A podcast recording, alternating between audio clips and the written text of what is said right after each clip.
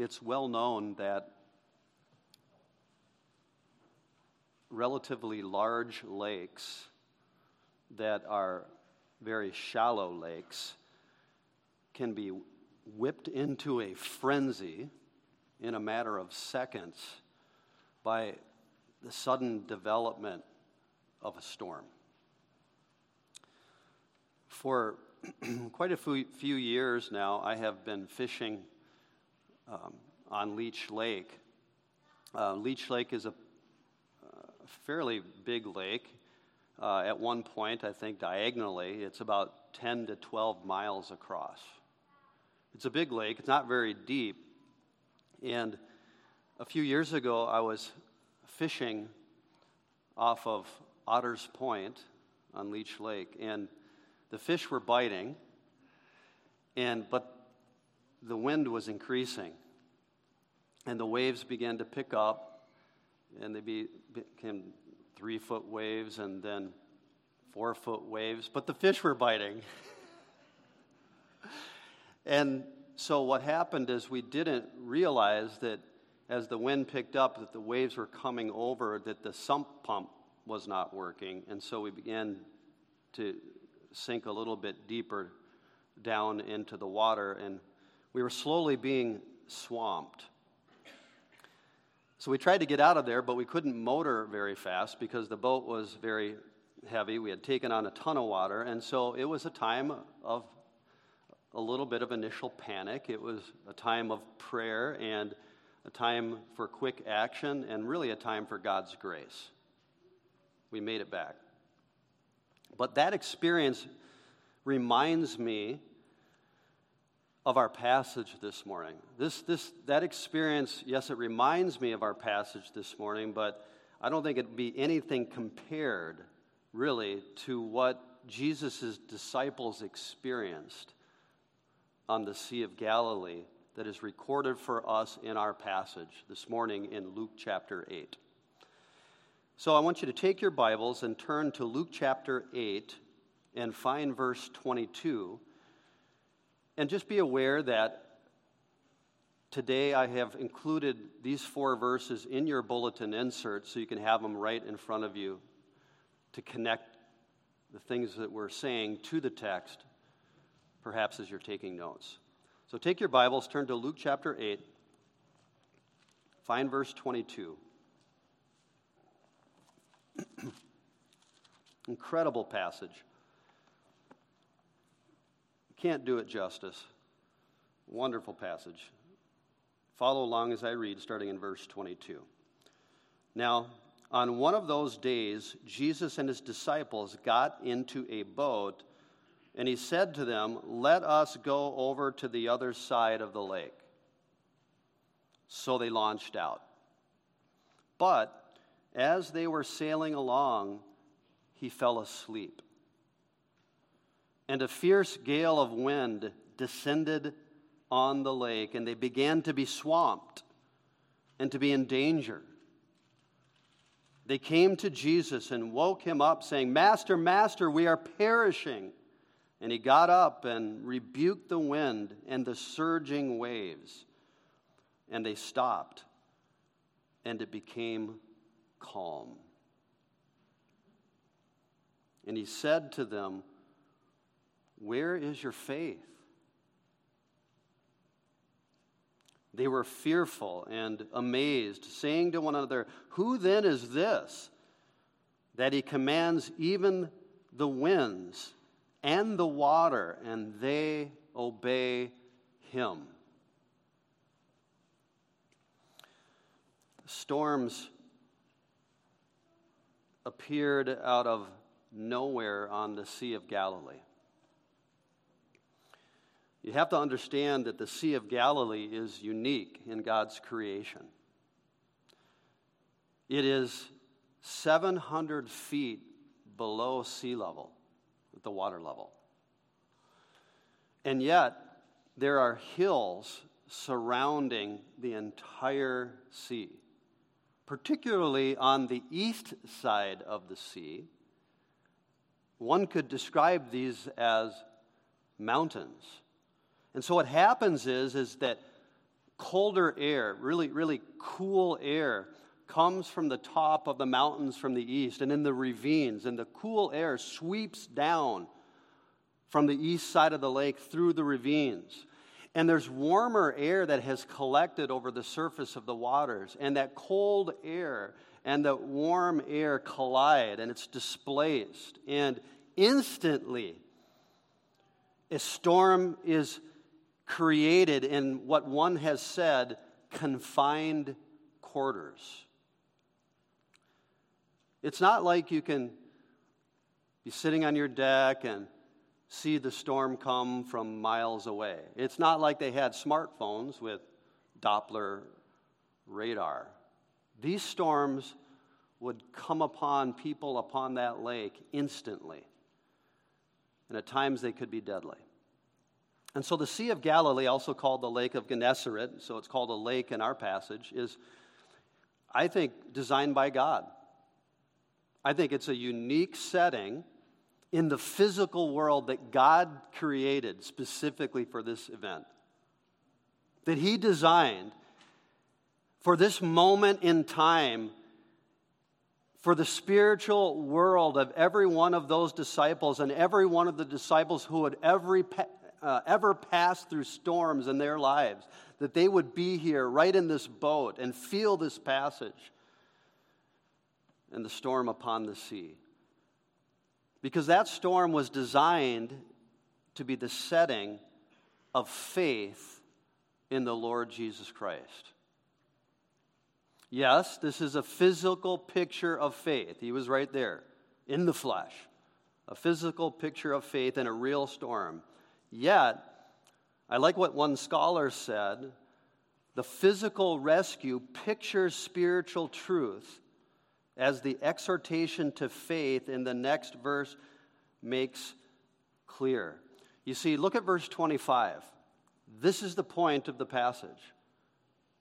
It is in verse 25. And he said to them, Where is your faith? Where is your faith? That is Christianity. That is the whole question of Christianity. That is the whole pinnacle question of Christianity. We are called to believe in Jesus. We started by believing in Jesus. We are going to finish believing in Jesus. And every moment, through every storm in this life, we are called to fix our eyes upon Jesus, the author and finisher of faith. And we're going to have to look with spiritual eyes. That's what faith is. Not sight, it's faith. It's looking with spiritual eyes upon spiritual realities. Because physical sight tells us we're done, physical sight can tell us it's over.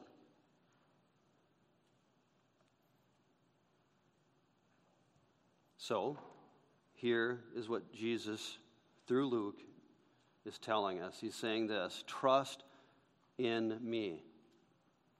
Trust in Christ in the midst of storms as you sail to the celestial shores. Trust in Christ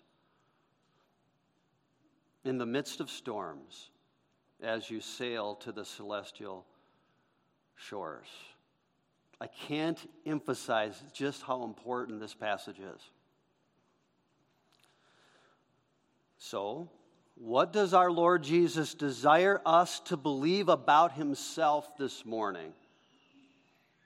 What does he desire us to believe about himself? There's probably more, but this morning we're going to unpack five truths, five truths about Jesus that Luke desires all of us to cling to, to, to trust in about Jesus in the midst of our storms on this hard voyage home to heaven. So here we go. I'm, I'm excited about this passage. First, trust that Jesus comprehends and controls the storm. Verse 22. Trust that Jesus comprehends and controls the storm. Look at verse 22. Now, on one of those days, Jesus and his disciples got into a boat. And he said to them, Let us go over to the other side of the lake. Stop there. Well, keep going. So, therefore, Jesus has an idea. So, they launched out. I want to ask you a question. I want you to listen and answer this question, each of you. Whose idea was it to launch out on the Sea of Galilee and head over to the other side of the lake? It was Jesus' idea. This is the idea of our Lord Christ.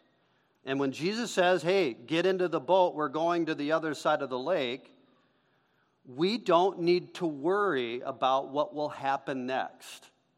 It is His word. We have one task when He speaks clearly like this it is to obey Him, and we get into the boat. You can't miss it. Jesus took them into the storm. You see, God comprehends our lives. God controls the details of our lives. God allows the storms of this life. And you just have to notice right away that it is Christ's idea, that Christ is in control of this whole series of, of events in Luke chapter 8. Now, now, hear me on this. They go across the lake, it's brutal.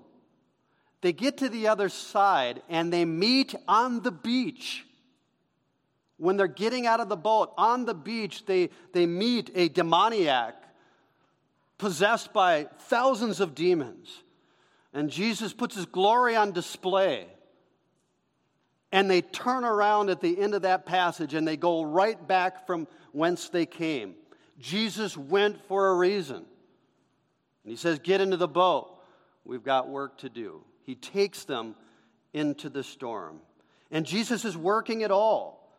That timing on the lake, he's working the, the timing they get to the beach, that that demoniac would be right there. He's working it all to display his power, to display his care, to display his compassion. He's orchestrating it all, creating an opportunity to, to call forth the one needful thing for all disciples of Jesus Christ, whether in the old covenant looking forward to Christ or in the new covenant looking back.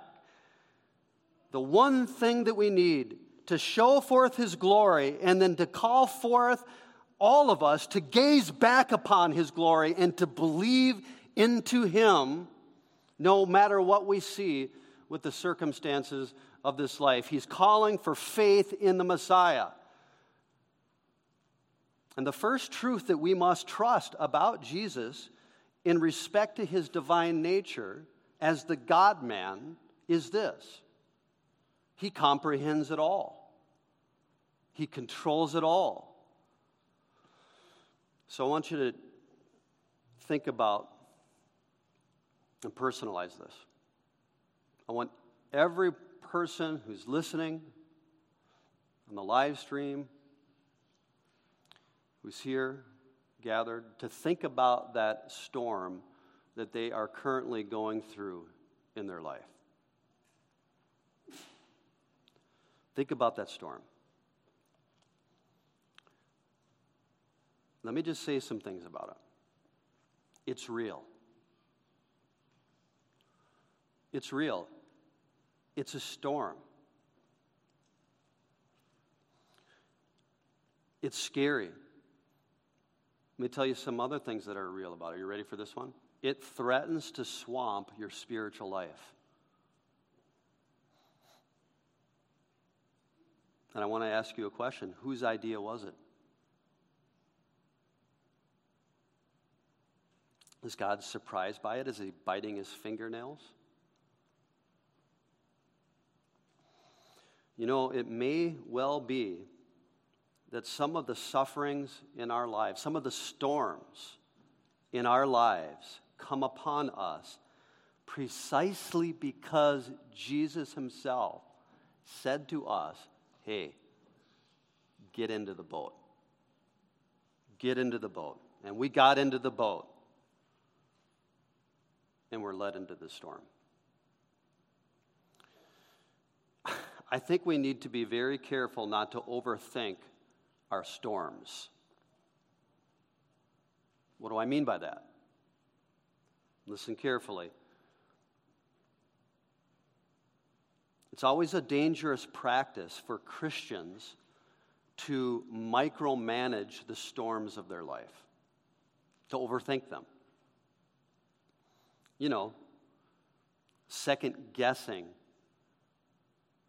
um, analyzing everything. Well, if I didn't do this, or if I didn't do that, or I wonder if I just should have said it this way to that person at this time. I shouldn't have said this. I wonder if this storm uh, would have really come. Or I wonder if it's some sin, which is not always a particularly bad question to ask, but I wonder if this storm is from some particular sin and all of that. But I'm just saying, we got to be careful to not micromanage our storms.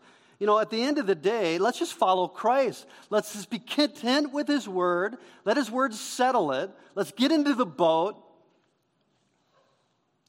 and let's just go with what the Lord brings. I want you to see this. I, I, as a pastor, as a parent, I don't particularly care if you contributed to your storm by your own stupidity or sin.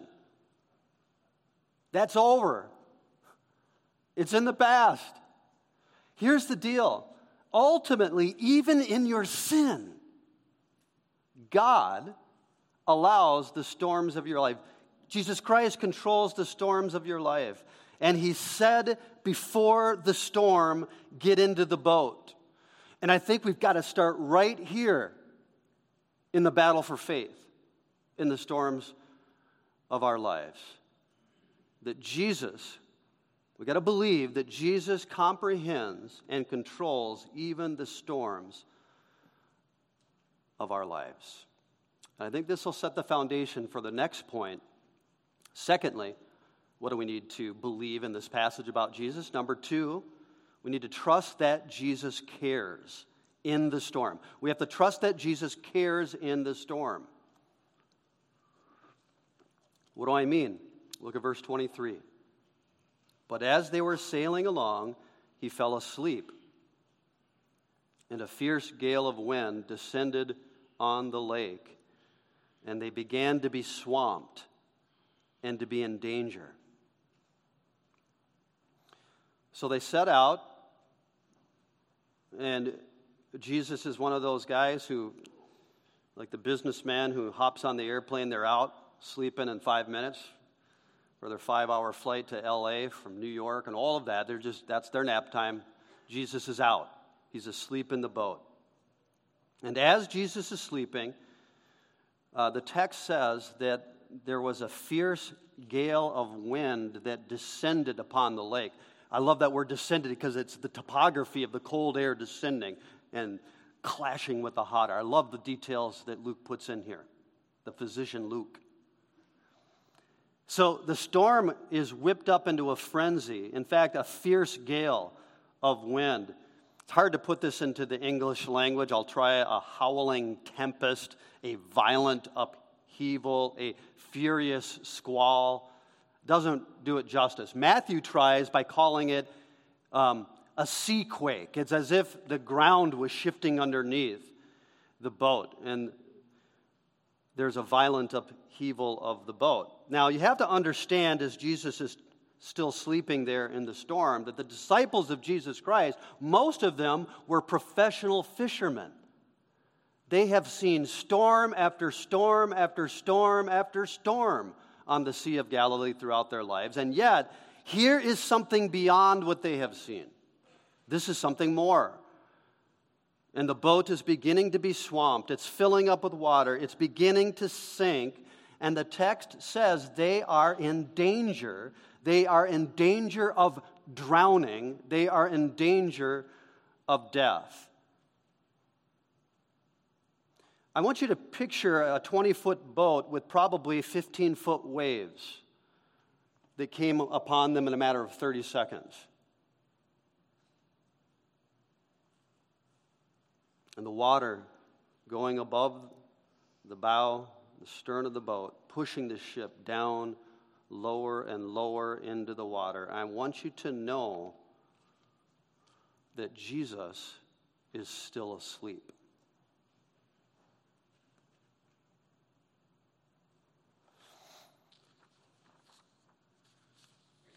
But the disciples are drowning.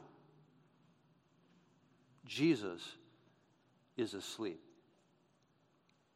In fact, Mark's gospel says this is how they woke Jesus up in the parallel passage. Are you ready?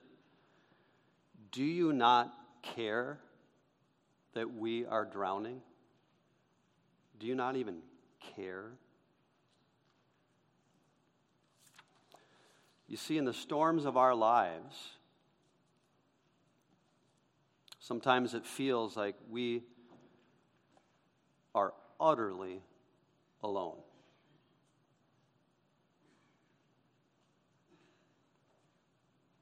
We're drowning, we're about to die, and he's asleep. Nowhere to be heard, nowhere to be seen. It takes not sight, but it takes faith. Faith to trust that Jesus cares when he's not responding to the storms of our life on our timetable, in our way. It takes faith.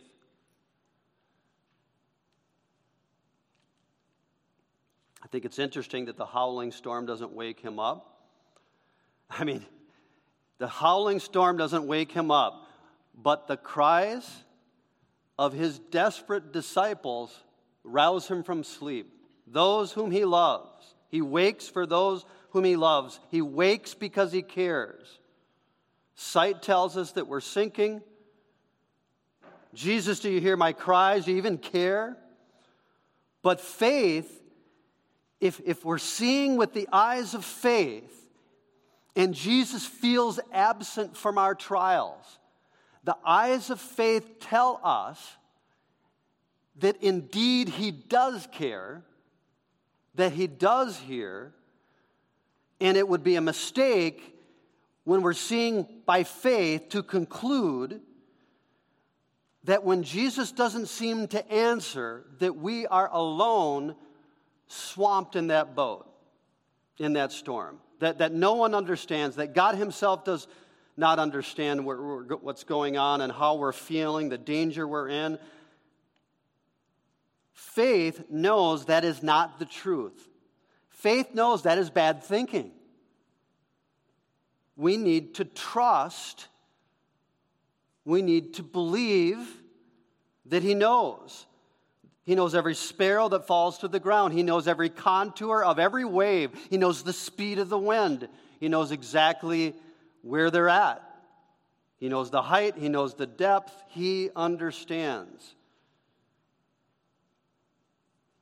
When it seems like he doesn't care, we need to believe that he does care in the midst of the storm. And that's why it takes faith to believe the truth. And here's the truth in the midst of the storms of our life, Jesus cares for you. He understands, He is a real man, He is a partaker of flesh and blood. He understands and He cares. And some of the evidence of this is the fact that he's sleeping. Isn't this amazing picture of our Lord Jesus? He's asleep in the midst of this kind of storm. Why is he asleep? Well, he's asleep in respect to his manhood, right? Deity doesn't sleep in respect to the divine nature. He sleeps in respect to his manhood. He's utterly exhausted. You know why? He's been preaching and teaching and ministering all day long. And he's exhausted from it. Absolutely, utterly exhausted. Now, he's in danger of drowning as well. Let me say that. In respect to his humanity, he's in danger of drowning. You ever thought about that? Well, there's probably another reason that he was asleep. You have to understand that in respect to his humanity, Jesus trusted his heavenly Father. He trusted the plan, the purposes of his heavenly Father. And I'll tell you that for Jesus, yes, he was tired, but he also trusted. There was two reasons he was asleep. In respect to his humanity, he trusted in the plan of his Father. His heart was settled. And he trusted in the plan and the sovereignty of God. It's not just an abstract, distant concept of God's sovereignty in respect to Christ's humanity that he trusted. It did something for his heart, it settled his heart, and he slept in that boat. Jesus doesn't have a problem, he sleeps. I'll tell you what. If you put your trust in a sovereign God who is also your daddy and who's wise and good, now, that is a soft pillow in the storms of this life. It was for Christ. And in respect to his humanity, the wind and the waves threatened him as well. Jesus is really a man. He's fully man. He was tired. He was trusting his heavenly Father.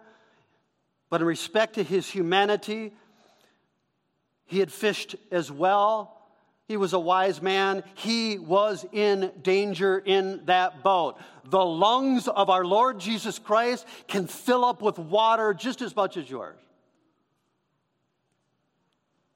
He can feel the wind, he can feel the waves, and yet he sleeps. But understand, as one has said, quotes, Jesus has had personal experience of all the sinless infirmities of the body. He himself hungered, he himself thirsted, he himself suffered pain, he himself endured weariness and sought rest to, to sleep. End quotes. So we need to be confident of the truth of the scriptures in Hebrews 4:15 that we trust the Christ who cares. We trust a Christ who can be touched with the feeling of our infirmities. He does care. He is emotionally moved with us in our trials.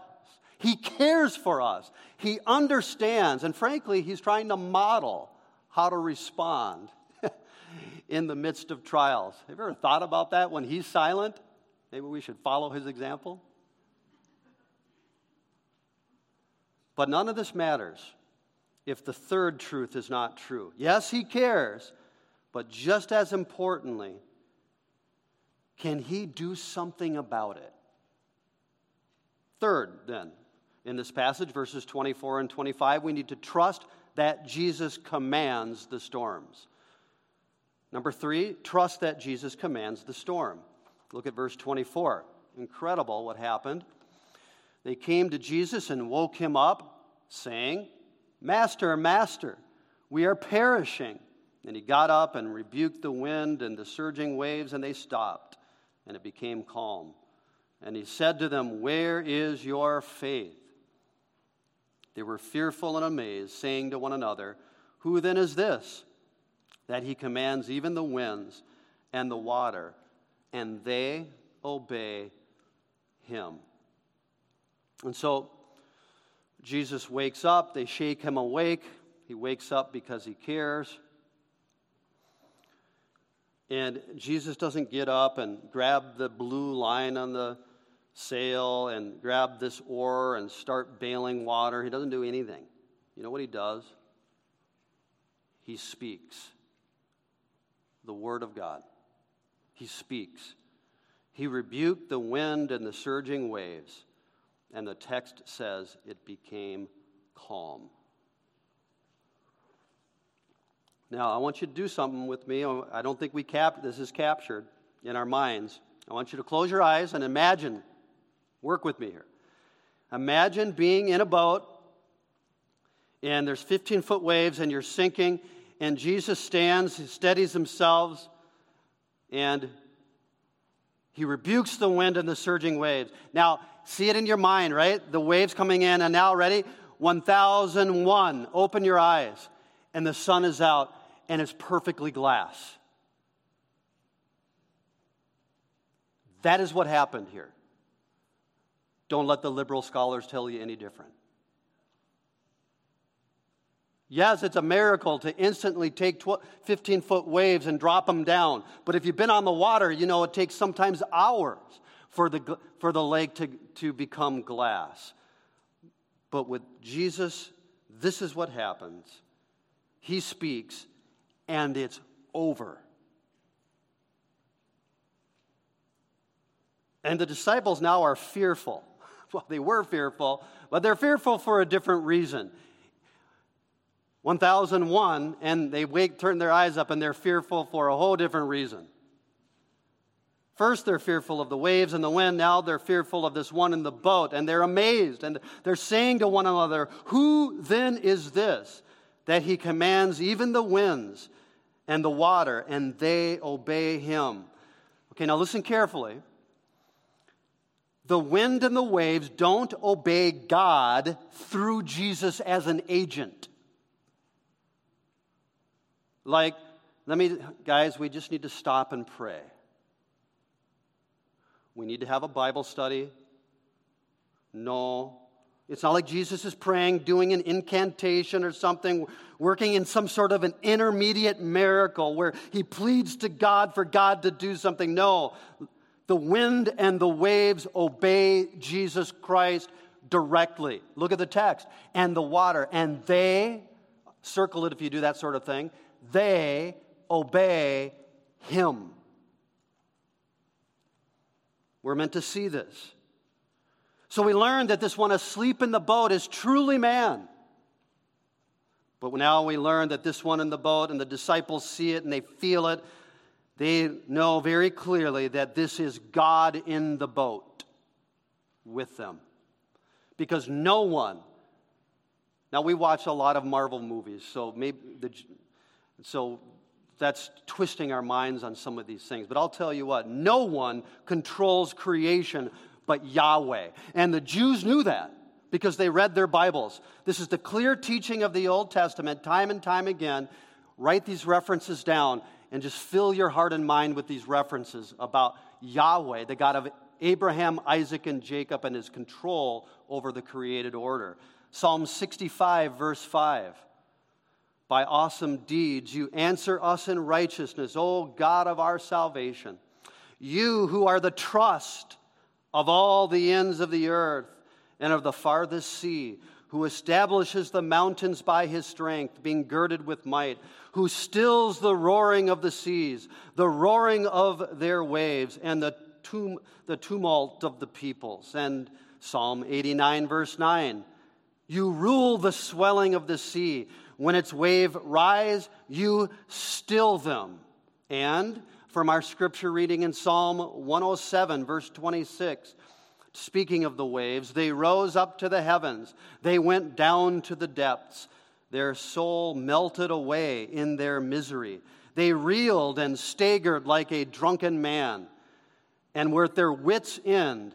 Then they cried to the Lord in their trouble, and he brought them out of their distresses. He caused the storm to be still, so that the waves of the sea were hushed. Then they were glad because they were quiet. So he guided them to their desired haven. Oh, they knew. They knew that it was Yahweh in the boat, fully God, fully man. They were in the presence of God a consciousness right then of being in the presence of the majesty of God brings fear, it brings wonder. Ask Isaiah, ask Ezekiel, ask Peter after the miraculous catch of fish when Jesus controlled the created order then.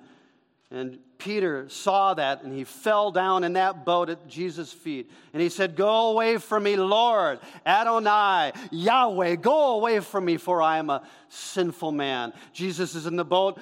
At that point, he's so afraid, just get me out of this boat. Clearly, now Luke is presenting Jesus as the divine Son of Man, Yahweh in the flesh, fully man, for he slept, fully God, for the waves slept at his command. The God man in the boat. We have to remember, we have to believe that the one in the boat with us has all power. He has the power to command even the created order, for he is the creator, and nothing is impossible for him. Yes, he loves you, but he has all power. Months ago, I don't know, I'm interested in this sort of thing. I'm sure you are as well. The first images were taken of, of the visualized universe by the new James Webb telescope. Makes the Hubble look like a Christmas gift for a 10 year old. Breathtaking images. Stars colliding and exoplanets outside of the solar system. Detailed. Seeing all at once at least 40 galaxies each of those galaxies, our little galaxy, is 52,850 light years in size. And it was estimated with Hubble that there are 100 billion galaxies. And now, with the Webb telescope, the sweat is starting to pour because we're not certain they can be numbered with our technology, that sort of thing. And let me tell you something the one sleeping in that boat spoke in an instant all of those galaxies into existence by the word of his power. That one asleep in the boat holds every atom in the entire universe together, every atom in that wave and molecule of water in that lake. And throughout all the universe, he holds it together by the word of his power. As Paul wrote in Colossians 1:16, for by him all things were created. This is speaking of Christ. From the heavens and on earth, visible and invisible, whether thrones or dominions or rulers or authorities, all things have been created through him and for him. He is before all things, and in him all things hold together. Think about this. I love this. If Jesus Christ is on your side, if he's in your boat, and He loves you. And He has this kind of power to command the atoms of the water and of the storm. I think that we're going to be okay. I think we're going to be all right. And so, first, we trust that Jesus comprehends and controls the storm. And then we trust that Jesus cares. He cares in the midst of the storm. But that's pretty it's pretty incomplete because we must trust that Jesus commands the storm.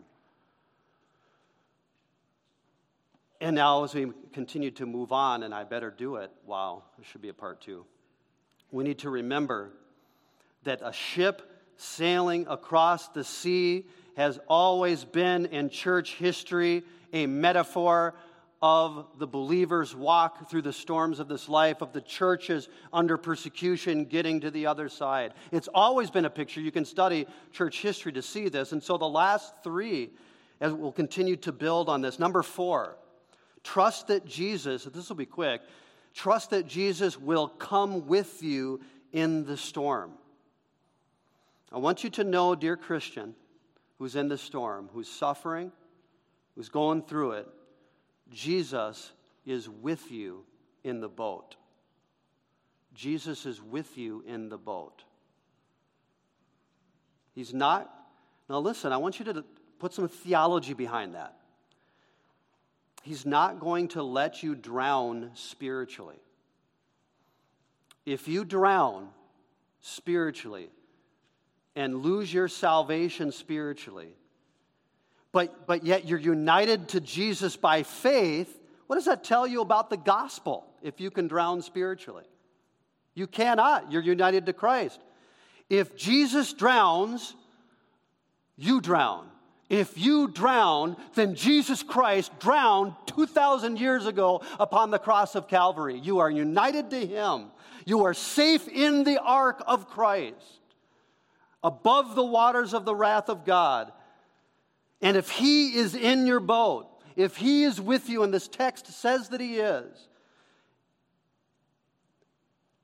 then you cannot be drowned spiritually, and you will make it home to the other side. So we got to trust that Jesus will come with us, which then leads us to that next point that I want to just expound just for a couple of minutes. Number five, then, it comes from that. He's in the boat with us, so we got to trust that Jesus will carry you. Trust that Jesus will carry you through the storm all the way home. What does Psalm 107, verse 30 say? Then they were glad because the waves were quiet, and so he guided them to their desired haven. Christian, you cannot be drowned by your sin and by your shame and by your storm or by Satan himself. Jesus is alive. He is not dead at the bottom of that boat. He is alive. He cares. He commands, and He will carry you to the celestial stores of glory. This is a mighty truth. You have to believe this. Do not undermine it, thinking, He loves me, He loves me not. He loves me, He loves me not. Christ commands your soul. He's with you in the boat. He will carry the Christian home to the other side of the shore. Of the shore. This is the truth of the gospel unpacked in the New Testament time and time again. Philippians 1 verse 6, for I am confident of this very thing, that he who began a good work in you will perfect it until the day of Christ Jesus. Or what Pastor Don read at the beginning of our service, 1 Peter chapter 1 Verse 3 Blessed be the God and Father of our Lord Jesus Christ, who according to his great mercy has caused us to be born again to a living hope through the resurrection of Jesus Christ from the dead, to obtain an inheritance which is imperishable. That means it's imperishable, and undefiled, and will not be fade, will not fade away. It's reserved in heaven for you, who are protected by the power of God through faith. Through faith. For salvation ready to be revealed at the last time, or how about Romans chapter 8, verse 31? What shall we say to these things? If God is for us, who can be against us? He who did not spare his own son, but delivered him over for us all, how will he not also with him freely give us all things. Who will bring a charge against God's elect? God is the one who justifies. Who is the one who condemns? Christ Jesus is he who died. Yes, rather, who was raised, who's at the right hand of God, who also intercedes for us. So, who will separate us from the, from the love of Christ? What's the answer to that? No one, nothing. And he goes on to say, For I'm convinced that neither death, nor life, nor angels, nor principalities, nor things present, nor things to come, nor powers, nor height, nor depth, nor any other created thing. There's no wave, there's no storm big enough to shipwreck the faith of a believer in Jesus Christ nor any other created thing will be able to separate us from the love of God which is in Christ Jesus our Lord. I think we forget that. We need to trust that Jesus will carry us home, all the way home. But that begs the question. Number six, here's the unfortunate truth that we need to believe in this passage. Put your seatbelt on we need to trust that Jesus will challenge you in the midst of the storm. We have to trust that Jesus will challenge you in the midst of the storm. You have to understanding, dear believer, he's going to challenge you. Notice what he says in our passage in Luke chapter 8, verse 25. Look again. Where is your faith? Where is your faith? Now, listen, they did have faith already. After all, you know, they went to Jesus in the storm. Where else are they going to go?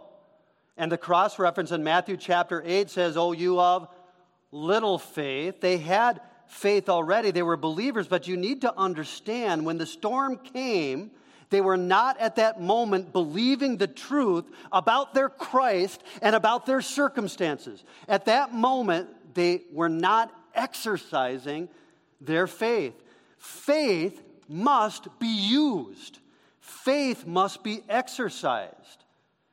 J.C. Ryle says, quotes, to have true saving faith is one thing, to have that faith always ready for use is quite another, end quotes.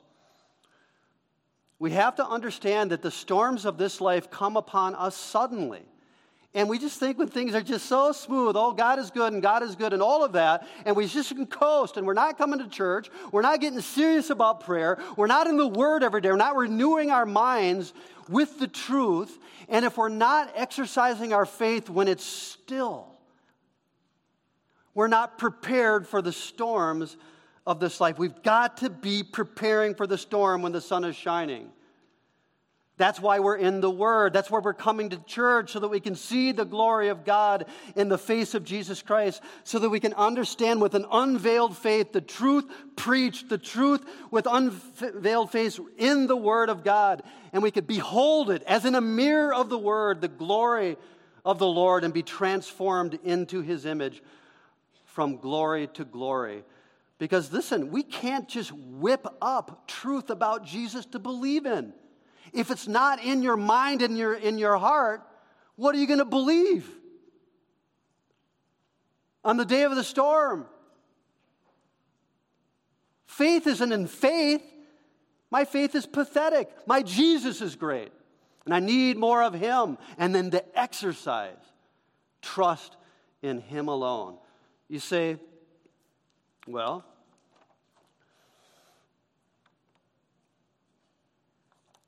how do we know if we're not having faith? Let me give you one hint from this passage. Just one hint. There's probably other ways to know. When you're full of fear and anxiety at your circumstances, then at that moment you're struggling.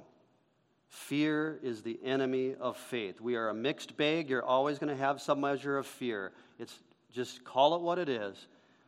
Turn from it and turn to trust in Jesus.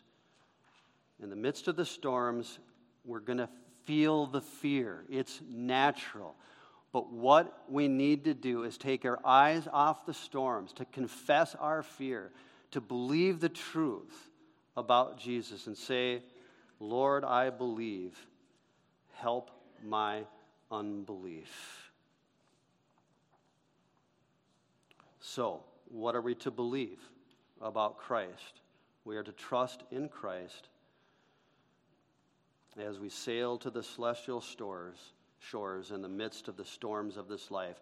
And in this passage, we are to believe five truths about the person and work of Christ for us in the midst of the storms. Number one, we are to trust that Jesus comprehends and controls the storms of our life. We are to trust that, well, it doesn't seem like it sometimes, Jesus cares for us in the midst of the storms, that he truly does understand and feel what we're going through. But we are also to trust that Jesus commands all of creation, and we are to trust then that if He cares and He commands, we are to trust that He will come with us in the boat with us, and He will carry us all the way to the other side of the celestial shores.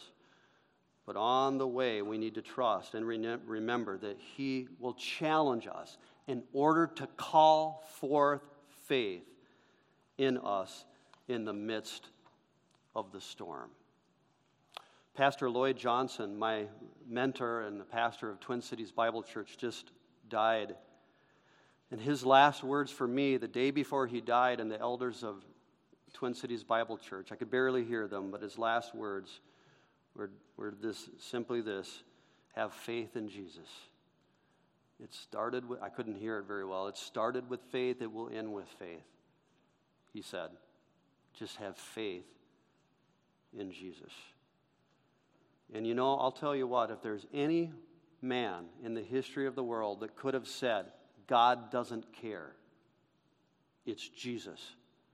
As he hung naked upon the tree, saying, My God, my God, why hast thou forsaken me? If there's anyone who could say, God doesn't care, it is Jesus. But in the midst of it, God did care. And God, through the death of his son, cared for me. And he cared for you. And re- he redeemed through that storm many sons for glory. And then he cared for his son when he rose him out of the grave. He does care. May we remember, according to Psalm 107, that this God who controls the waters has dealt fully with his wrath, which is compared to water in the scripture. And let us remember that our Lord Jesus drowned, taking into his lungs, as it were, the wrath of God. And he went under the waves of God's wrath for me and for you. But he came up from the water, and he has become, listen, the only ship in the entire universe that will make it to the shores of heaven. He's the only boat. He is called the ark. And you need to simply trust in Him and enter into the ark. And God Himself will seal you in Christ. And you will sail safely to the other side. And He will guide you to your desired haven.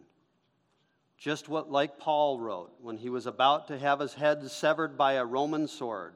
At the end of his life, he said this in 2 Timothy 4:18, "The Lord will rescue me from every evil deed and will bring me safely to his heavenly kingdom. To him be the glory forever and ever." Amen.